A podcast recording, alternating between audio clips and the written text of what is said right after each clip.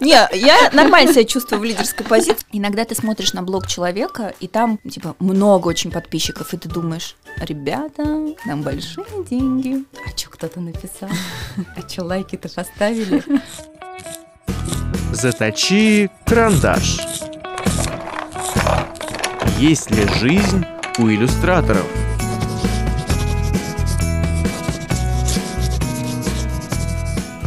Привет, с вами подкаст мастерских Морса или Тресс. И сегодня мы хотим поговорить про самопродвижение в карьере иллюстратора. И со мной сегодня эту сложную и неоднозначную тему будет обсуждать Лен Четверик и Евдокия. Да? Привет. Привет, представьтесь. Привет, я Лена Четверик, я иллюстратор, э, художница и преподаватель иллюстрации. Как забавно, какой похожий текст ждет сейчас людей. Меня зовут Евдокия, я иллюстратор, э, скетч-корреспондент, как я сама себя называю. Вот, я занимаюсь тоже немножко живописью и преподаю. Отлично. А я Света Лядова, я занимаюсь всем в мастерских Морса и немножко иллюстрацией. Э, мы уже много говорили про фриланс и э, касались того, что чтобы заказчик нашел тебя, обратил на тебя внимание, он должен где-то увидеть твои работы. И сейчас все больше иллюстраторов занимаются продвижением в соцсетях, и есть, как мне кажется, две диаметрально разные позиции. Кто-то говорит, что я больше времени буду тратить на свои работы, э, и мои классные, замечательные работы сами скажут за себя, сами найдут своих там подписчиков, охвата и так далее, и вообще не заморачиваются стратегией в соцсетях. А некоторые иллюстраторы, наоборот, говорят, что Э, говорят, что это часть моего бизнеса, да, мой личный бренд, и действительно много очень внимания уделяют э, своим соцсетям. Э, какой у вас есть опыт в этом отношении, да, и какой тактики придерживаетесь лично вы? Ну, я могу начать. А, на самом деле, мне кажется, что я в этом вопросе все время нахожусь на качелях. С одной стороны, как человек, живущий в сегодняшнем дне, я понимаю, что действительно соцсети — это необходимая часть профессиональной жизни.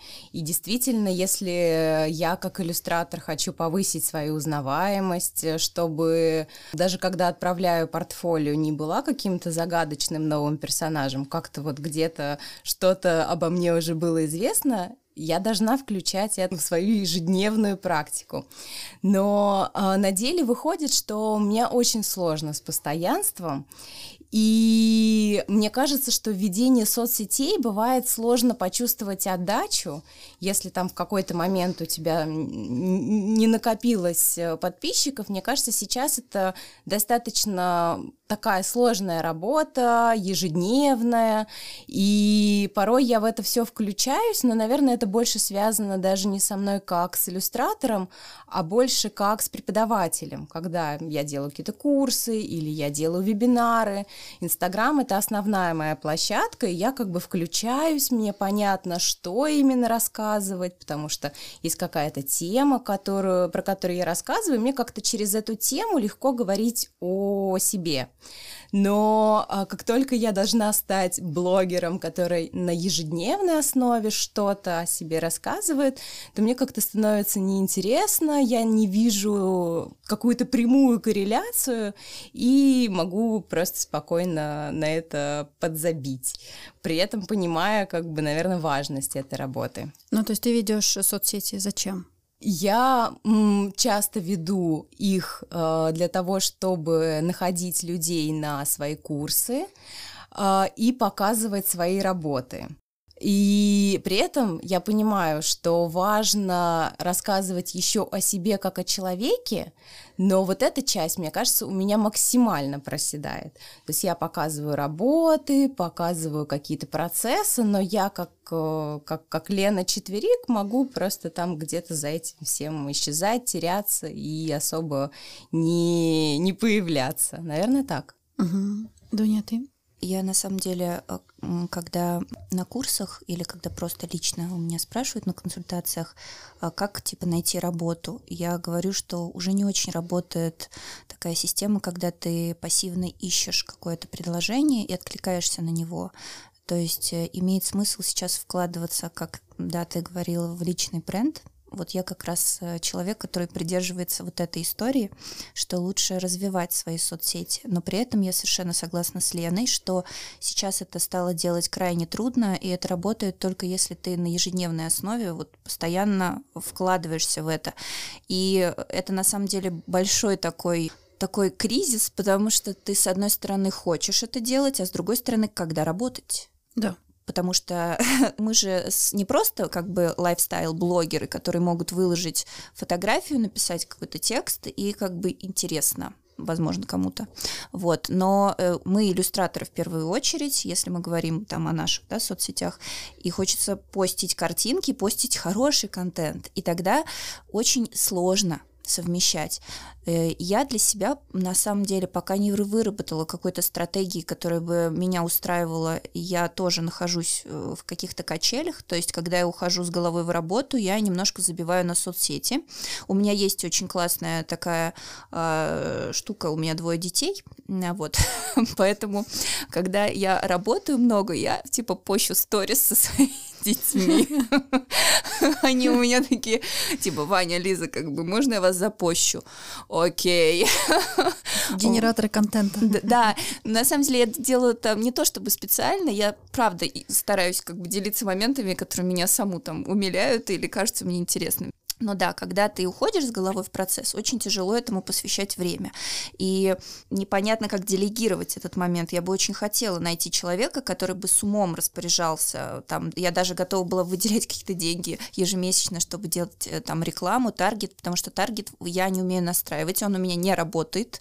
Вот. И я просто на самом деле как бы держусь тем, что я искренне, когда приходит желание, выкладываю, пишу какой-то текст, люди откликаются, не откликаются, откликаются. То есть у меня на самом деле сейчас не растет аудитория последние там условно полгода вообще, потому что я не, ну, не сделаю ничего с этим, потому что я вкладываюсь в другое. Вот угу. рисую там но изначально цель активного ведения соцсетей для тебя была какая? Это портфолио, поиск заказов, общение со, угу. со своими зрителями?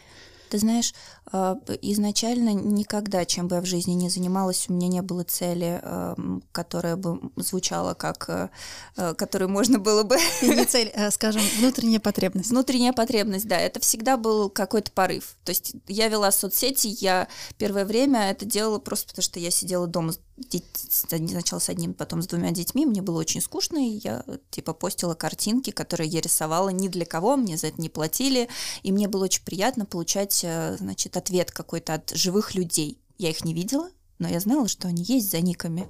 Вот. А потом это, я поняла, что это приносит пользу вполне реальную, которая в денежном эквиваленте можно как-то ощутить. Вот. И продолжала более усиленно, но при этом всегда у меня есть четкое правило никогда не постить ради постинга. Я никогда не сделаю пост, чтобы просто типа было в ленте. Вот. Угу. Вот это как бы поэтому, наверное, аудитория не растет, потому что если сейчас по алгоритмам ты пропадаешь условно на неделю, это очень сильно, ну как бы тебя от, от назад отбрасывает. Но лучше искренность, чем как бы неискренность. А как вы считаете, вот если представить, если вдруг вот вы пропали из Инстаграма, а, сильно ли это повлияет на вашу карьеру, э, заказы? Ну, я могу просто сразу сказать, что у меня не очень большая корреляция в плане заказов из Инстаграма. Угу. И э, у меня было несколько раз, что мне писали с какими-то заказами именно, но это часто было то, что называлось словом коллаборация, но по факту было давайте вы бесплатно нам нарисуете, а мы вас тегнем. Вот не знаю, у меня э, по-прежнему э, работает сарафанное радио. И, наверное, поэтому я так как бы спустя рукава веду Инстаграм, потому что я понимаю, что ну кардинально ничего не изменится изменится. А когда у меня экранное время 2 часа, я чувствую себя лучше, чем когда оно 5 часов, например. Боже, какие цифры. Я радуюсь, когда оно 9, а не 11. Экранное время? Да. Вот, да, и поэтому, а когда у меня был час в отпуске, так я вообще была самым счастливым человеком на свете. Да нет, ты получаешь заказы через Инстаграм? Да, у меня большинство заказов через Инстаграм и если вдруг Инстаграм исчезнет, я смогу ощутить, я думаю, разницу, несмотря на то, что у меня тоже как бы есть постоянные какие-то клиенты, но это, ну, не та история, Вот, плюс э, я еще как бы сейчас выбрала такой путь, при котором я беру мало заказов и только от, ну, как бы выгодные очень с точки зрения финансов, если интересный проект. А эти заказы, как бы условно 2-3 заказа в месяц, они, они как бы, представьте, что их не стало. когда исчез Инстаграм, да, наверное, что-то я почувствую. Но появится абсолютно точно другая соцсеть, э, через которую можно будет продвигаться. Я единственное, например, совершенно э, не поняла, что делать с ТикТоком. Я одно время там постила контент, но меня удалили за эротическое содержание, поэтому... Э, что же ты запостила? Я бы не сказала, что там было прям очень что-то пошлое, ничего такого. Там было очень все умеренно, но, видимо, детям 12-летним, которые являются основной аудиторией, это было чрезмерно. Поэтому, как меня забанили три раза подряд, так я и сказала, ну и ну и пусть. Вот. Но вот э, эти рилс, я вообще их не понимаю.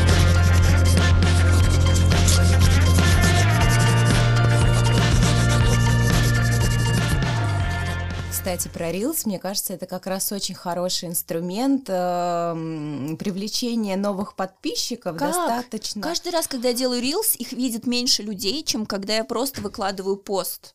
У меня однажды сработало, и мне кажется, что там вообще очень хорошо, вот для нас, для художников, работает такая м, стратегия, когда ты что-то делаешь, как бы показываешь кусочки процесса, и в конце какой-то эффектный результат. Ага. И вот это вот набирает э, вот ну, а, я так заметила. я не делаю, я свои личные видюшки в Reels. Да, я заметила, что художницы, которые так делают, у них набирают очень много просмотров. А, я брала несколько консультаций у пиарщиков на тему самопродвижения, и вот а, одна из пиарщиц мне тоже говорила, что такая стратегия, когда ты как бы вот показываешь, что ты что-то сделал, потому что большинство людей а, этого делать не могут. Им интересно, mm-hmm. как бы вот это вот, как это Процесс, получилось, да. да. А если еще и результат классный, то вообще Ну, вот так, прекрасно. вот так разговору о том, как грамотно вести соцсети. Как я уже сказала, искренность э, для меня на первом месте. Мне дико скучно этим заниматься, поэтому я пока не делаю. Но, опять же, я думаю, что в следующем году я все-таки буду ударнее работать над э, Инстаграмом, и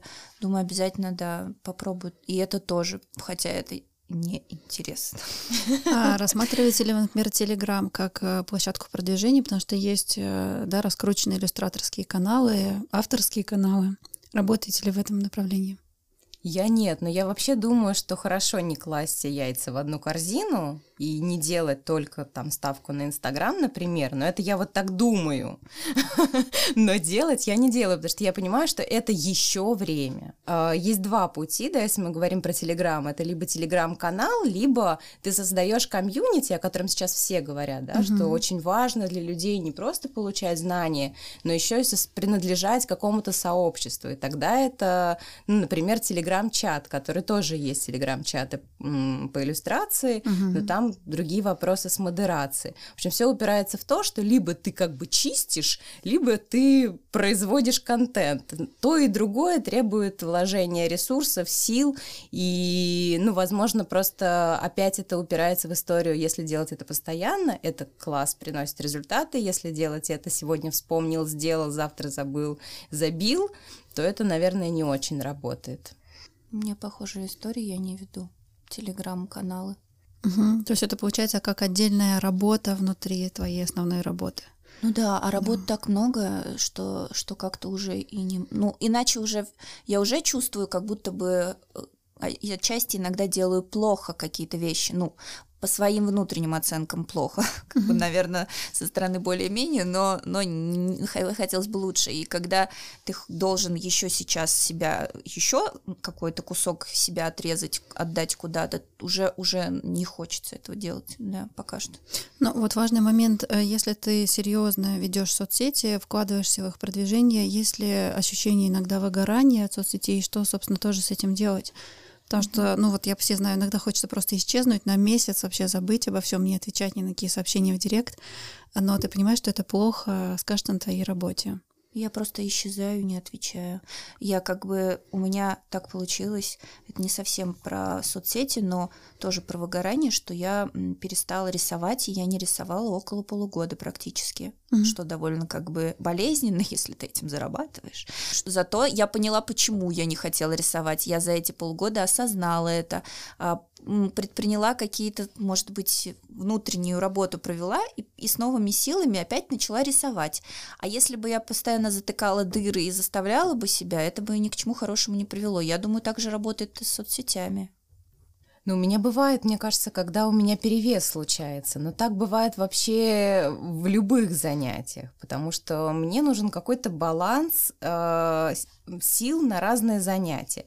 Коммерческие заказы, мои личные проекты, э, преподавание, потому что я очень люблю коммуникацию с людьми, и если э, я только рисую, только остаюсь наедине с, там, с листом и с компьютером, мне тоже тяжело. И, и сюда еще ведение со соцсетей. Мне кажется, что просто, например, когда я занимаюсь продвижением своих вебинаров, курсов и так далее, у меня резко случается перевес в соцсети, и я прям начинаю себя плохо от этого чувствовать. И я вообще мечтаю научиться ну, именно с соцсетями работать э, структурно в том смысле, что, ну вот я поделилась, не лазить, смотреть каждые там сколько-то минут, а что кто-то написал, а что лайки-то поставили, а как-то, ну, забыть про это. Я поделилась, я сделала, поставила галочку, потом 16.00, ну, как бы расписание какое-то создать. Интернет — это просто такое пространство, в котором нет разграничителей.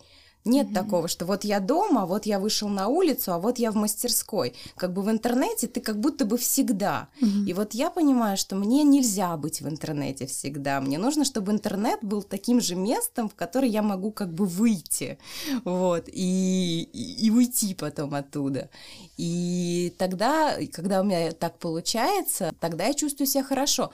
Но как будто бы это требует таких затрат просто от меня, какой-то, не знаю, волевого решения, решения, э, ну, большого, что не всегда удается. А, классическая схема продвижения в социальных сетях говорит, что 30% должно быть э, личного, да, а остальные там 70% профессионального.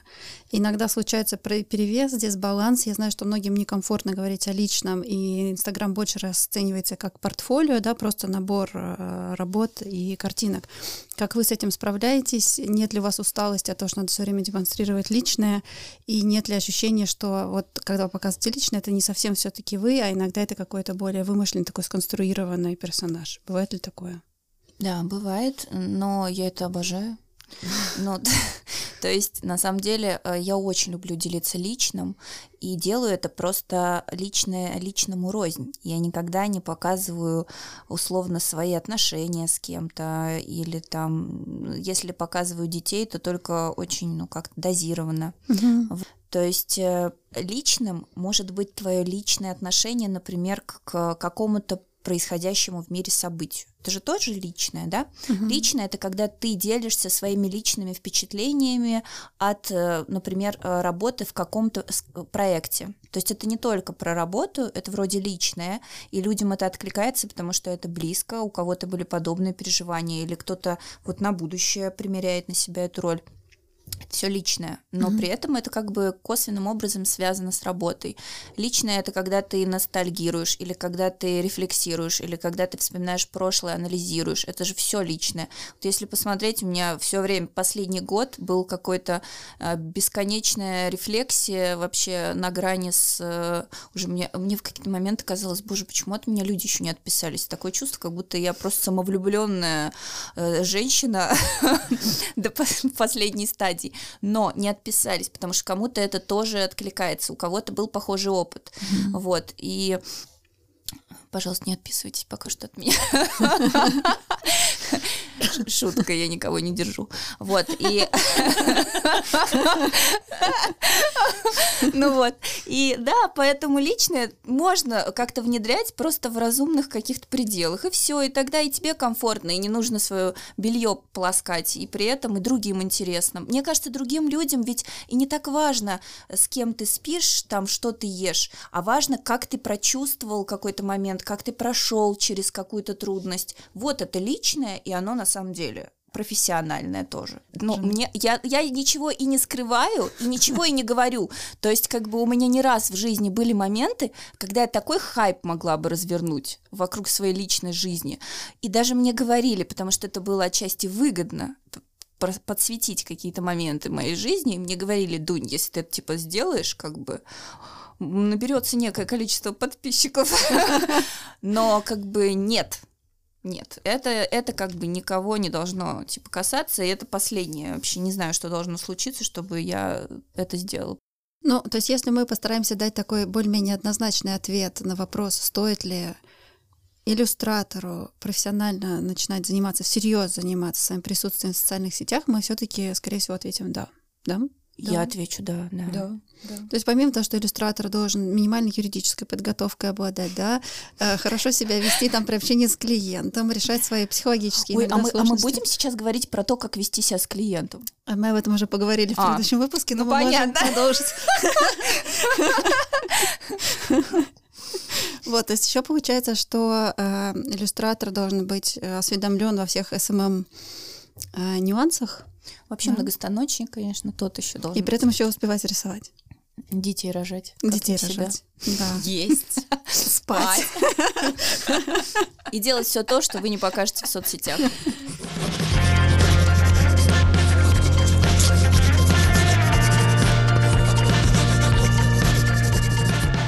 Ну вот, кстати, Дунь, ты говорила про то, что иногда есть идея взять помощника. Имеет ли это смысл? Так как я еще не взяла, то я сказать не могу, но я знаю иллюстратора прекрасного. Вот, кстати говоря, иногда ты смотришь на блог человека, и там, типа, много очень подписчиков, и ты думаешь, ребята, нам большие деньги. Но нет, оказывается, вообще нет.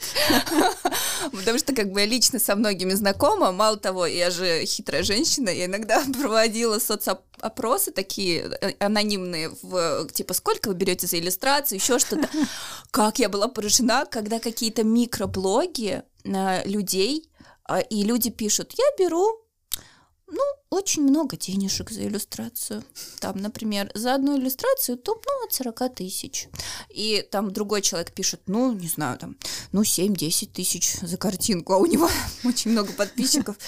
То есть на самом деле, если говорить э, о выгоде, о деньгах, то прямой корреляции между тем, сколько у тебя подписчиков и как ты зарабатываешь, нет. Вот, мне кажется, это тоже важный момент. Прямая, прямая корреляция есть с твоим мозгом. Э, типа ты чувствуешь, что ты заслуживаешь такого количества денег, да, и ты готов их получать, тогда ты можешь и с меньшим количеством подписчиков зарабатывать хорошо. А если у тебя как бы в силу ряда обстоятельств, друг, у другой немножко сейчас на данный момент мышление, да, и ты ощущаешь, что тебе более чем достаточно зарабатывать, например, там 50 или 100 тысяч в месяц, то тогда даже если у тебя будет очень много подписчиков, это тебе никак не поможет, потому что условно ты будешь откликаться на предложение нарисовать что-нибудь за 3000 рублей, угу. а ты выгоришь э, примерно типа через две недели, заработаешь за это время 30 тысяч рублей и такой боже, как не просто же быть иллюстратором, это как бы очень напрягает. А есть такие умные люди, которые очень-очень тихо сидят в сторонке. И вот одна из таких девушек, у нее есть личный помощник, и у нее есть какая-то ну, потрясающая абсолютно черта зарабатывать деньги из ничего. То есть это... Это я, талант, я, мне кажется, это, это отдельный. Так, это восхитительно. Я, я готова заразиться этим от тебя. Сейчас, сейчас речь идет, не знаю, о платных эфирах, о размещении рекламы. Обо всем. Обо всем То сразу? Есть, смотрите, я условно, да, вот э, очень много лет преподаю в большой школе, э, которая является э, очень крупным таким, э, крупной школой онлайн-образования в России. Я получаю когда я, ну, за свои авторские курсы некий процент среднестатистический, который получают все преподаватели в этой школе.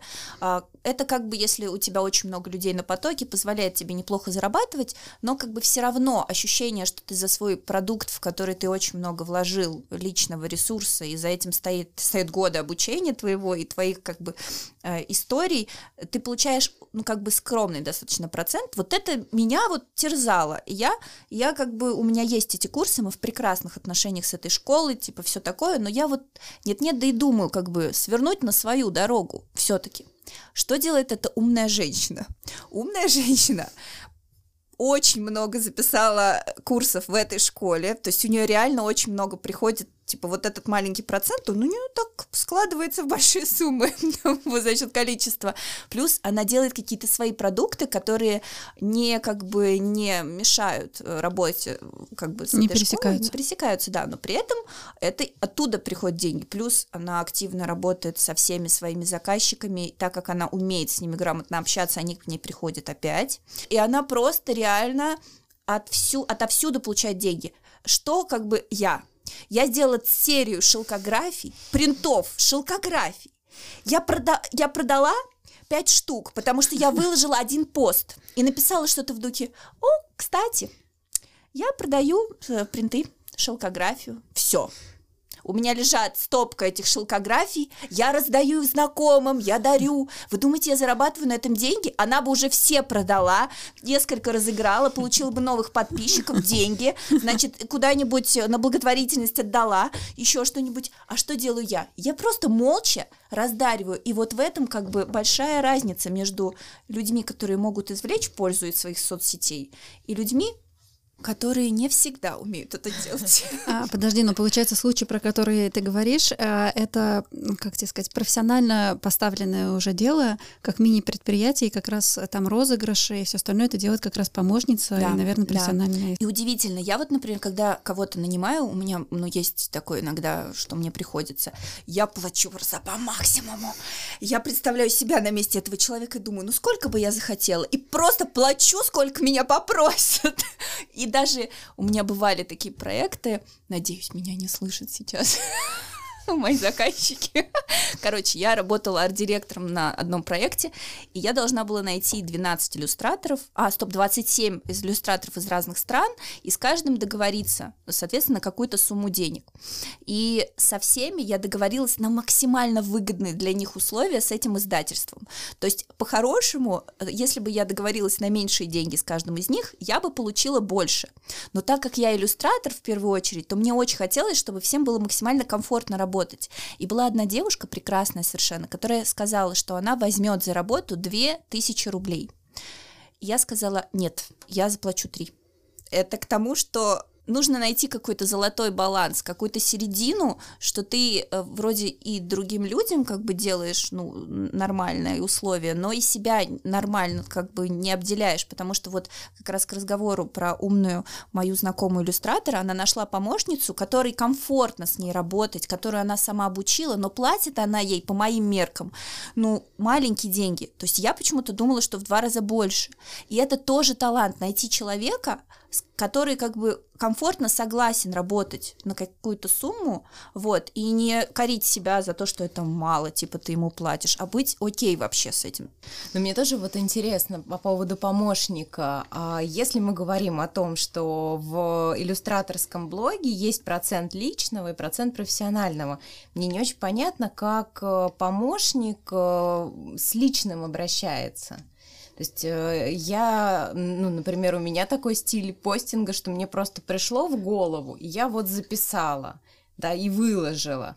А если у тебя работает помощник, то Ну, как у Ну, вас нет, ну, строятся ну, в данном случае, отношения? вот именно вот с этой девушкой, да, если говорить, то она все, что касается личного, да, Сама. Ле- Лена, она, да, она сама. То есть э, у нее помощник исключительно для скучных дел, то есть М. для подсчета налогов, для типа, ну, к- проверки там все ли перечислили деньги за какое-то посещение там чего-то, ну, то есть за э, общение там, может быть, с какими-то людьми не очень приятными. То есть, по сути, вот это делегирование каких-то простых моментов достаточно, но назойливых и скучных. А сама она, разумеется, делает все, что от нее, ну, как бы все, что является ее личным брендом. Мгм. То есть у нее все максимально круто и грамотно построено. Я бы вот, вот хотела так уметь, да, это круто.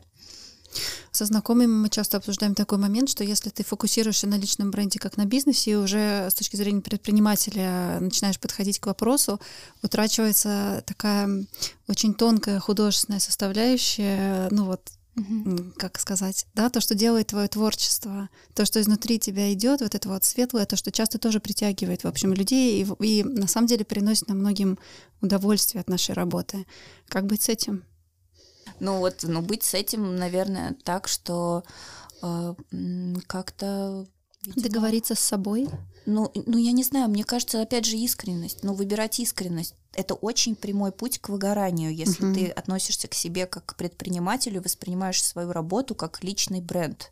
Мне кажется, что в нашем случае мы все-таки должны сохранять вот этот вот какой-то легкий, дребезжащий, вот это как хорошие актеры, выходя на сцену, говорят, что они всегда волнуются перед спектаклем. Если ты не волнуешься перед спектаклем, скорее всего, что-то пошло не так. Ну вот, и тебе уже на самом деле на свою аудиторию плевать. Вот тоже касается касается и работы, если ты уже воспринимаешь просто себя как э, какой-то э, проект, ты абсолютно, да, все, все просто как бы с точки зрения коммерции а, высчитываешь, то это то это выгорание, и это потом ты просто не можешь ничего делать. Поэтому, наверное, а, ну, как-то пытаться как-то, э, ну, идти по тонкому канату. Я не знаю другого выбора, ну, выхода. Ну, еще мне кажется, ну вот в моем случае я точно понимаю, я уже говорила, да, что мне работает, когда у меня есть разные просто вот эти вот сферы. То есть есть, например, всегда остается мои личные проекты, за которые я не получаю деньги. Но понятно, что они случаются, когда есть подходящие условия, когда я финансово не должна там э, урабатываться и могу какое-то время потратить на проект, который, ну, будет просто для меня. И если какое-то долгое время я не нахожу все там времени, сил таким заняться, то ну, я себя чувствую хуже от этого. То есть мне нужно, чтобы эта часть тоже была. И в любом случае, мне кажется, коммерческие проекты, а, э, они про какие-то компромиссы. И должны быть э, вещи, в которых ты можешь быть максимально бескомпромиссным. И делать так, как э, ты видишь, ты хочешь, ты чувствуешь. Потому что мне кажется, что для меня такие занятия, это как бы вот это вот, ну, наверное, это то, за что меня любят на самом деле. То есть это как раз прямая, как бы прямой мостик от моих чувств какую-то вот эту вот реальную жизнь. И ну, ну, для меня это прям супер необходимо. Вот, мне кажется, что просто каждый находит, наверное, свое, и, ну, я знаю иллюстраторы, для которых это вообще не необходимость. То есть им, наоборот, комфортно работать с заказами, заказчиками, и тогда они понимают, что делать, и как бы вот в этом чувствуют свою, ну, максимальную, то, где они максимально могут раскрыться. Потому, мне кажется, здесь очень все вот индивидуально, и у каждого какой-то свой путь и свой способ договориться с собой и понять, что ему, что ему важно. Вот, не знаю, я недавно, кстати, на каком-то каком аккаунте, связанном с обучением модельеров разных школ, э, обнаружила какой-то такой мем, что не делай э, работы для Инстаграма. И вот я подумала, что сейчас есть какое-то mm-hmm. вот это вот направление, вот сделать, чтобы выложить в Инстаграм, а Инстаграмом как бы не заканчивается вообще mm-hmm. жизнь-то вся. Вот, и мне кажется, что очень важно делать, э, по крайней мере мне, делать что-то не, не для поста в Инстаграме. Вот, угу. наверное, так. А, я соглашусь, я тоже придерживаюсь такого мнения, что если работа клевая и хорошая, то в Инстаграме она точно сработает. А если она хороша для Инстаграма, еще не факт, как она в жизни пригодится. А я с вами поспорю. Давай. Во-первых, когда, пока говорила Лена, а, мне пришла в голову мысль, что вообще золотые слова, и это на самом деле как раз а, ключ к э, той самому личному бренду. То есть личный бренд — это же не твое исключительно коммерческое выраж... Э, самовыражение, да, это не только проекты а, ради денег, потому что они всегда, разумеется, основаны на каком-то, на компромиссе потому что какой бы ни был хороший клиент, все равно некий компромисс присутствует. Но если как раз соцсети нам и важны, и нужны тем, что и личный бренд, тем, что мы можем демонстрировать свои какие-то личные искренние проекты. А про картинки для Инстаграм я могу сказать, что я очень много месяцев и даже лет рисовала картинки для Инстаграм. То есть я, а, я вот когда мне было скучно, рисовала какие-то картинки, которые нельзя было напечатать, потому что там растер лес, и они вообще были отвратительные. То есть с ними еще работать и работать. Но это было некое впечатление. То есть ребенок засыпал, я мыла посуду, в 11 ночи садилась, рисовала за 2 часа картинку, которую кроме как в Инстаграм никуда не выложишь. Но это, ну, как бы вообще сы- сырость сплошная. Но эти картинки они были важны, потому что они привели меня к тому, что как бы я выработала какую-то свою историю. Я поняла, что мне интересно рисовать, и в коммерческих проектах в результате я рисую очень похожие картинки на те, что я когда-то рисовала только для Инстаграм. Поэтому, смотря вот как к этому отнестись. Да. Это тоже э, какой-то процент удачи, потому что мне кажется, что у меня как раз обратная история, что я а, то, что делаю для заказчиков, гораздо более контролируемо и понятно, чем то, что я делаю для Инстаграма, грубо говоря. То есть я не знаю, насколько мой Инстаграм вообще работает как портфолио, потому что я в основном работаю ручками. Если, например, у меня заказчик захочет что-то такое заказать, ну я даже никакие правки не смогу внести, потому что это мне придется про- просто новую работу сделать. И поэтому вот в моем случае не знаю, насколько работы э, для Инстаграма эм, ну, нарисованы, чтобы выложить, сделать пост, потому что у меня тоже был долгий такой этап, когда ребенок ложится спать, и ты просто садишься и что-то делаешь, чтобы совсем кукушкой не поехать, э, ну, чтобы что-то как-то вспомнить, кто ты. Вот. И потом ты это выкладываешь, да, но я к тому, что не всегда это может э, сработать на дальнейшие заказы, но вообще идеально, На так заказа нет, но работает. получается, что как момент такой самодисциплины, да, и чтобы себя немножко держать в форме, в рисовальный Инстаграм очень даже может помочь. Да, наверное, да. Я думаю, что как, э, как в заключении, резюмируя, можно, наверное, сказать, что самое важное в ведении соцсетей — это все таки для себя понимать, э, как много времени вы готовы уделять Инстаграму, да, как много ресурсов у вас есть на это, и зачем вы это делаете. Показать свои работы, развить себя как художника, дать себе какие-то отсечки, чтобы потом через два года вернуться и увидеть, что вы э, достигли лучших результатов, чем раньше, или заработать деньги и продвигать уже свое дело. У каждого может быть свое. А, Возвращаясь к книжкам, которые мы рекомендовали, рекомендуем в каждом выпуске, могу сказать, что по личному бренду сейчас очень много литературы. Вот, а, я читала книжку, мне понравилось. А, Личный бренд «Пошаговое руководство» от Вячеслава Маковича. Но их много, я думаю, что каждый может найти для себя что-то свое, просто как э, точку отсчета, с чего начинать. Потому что когда все говорят так абстрактно личный бренд, из чего его собрать, э, про что все говорят, наверное, надо просто почитать литературу. посмотреть, Книжка никогда не речь. будет лишней. Это Да, точно. любая книжка. Хотя на самом деле это, о чем, по-моему, Дуня говорила, лучше всего смотреть просто на живых иллюстраторов, на тех, кто вам нравится, зарубежные, отечественные, как они развивают свою карьеру, как они ведут соцсети, и вы в итоге на что-то свое обязательно выйдете. Спасибо всем большое. Спасибо, что пришли. Спасибо. Спасибо, что позвали. Спасибо. Всем пока. Заточи карандаш. Есть ли жизнь у иллюстраторов?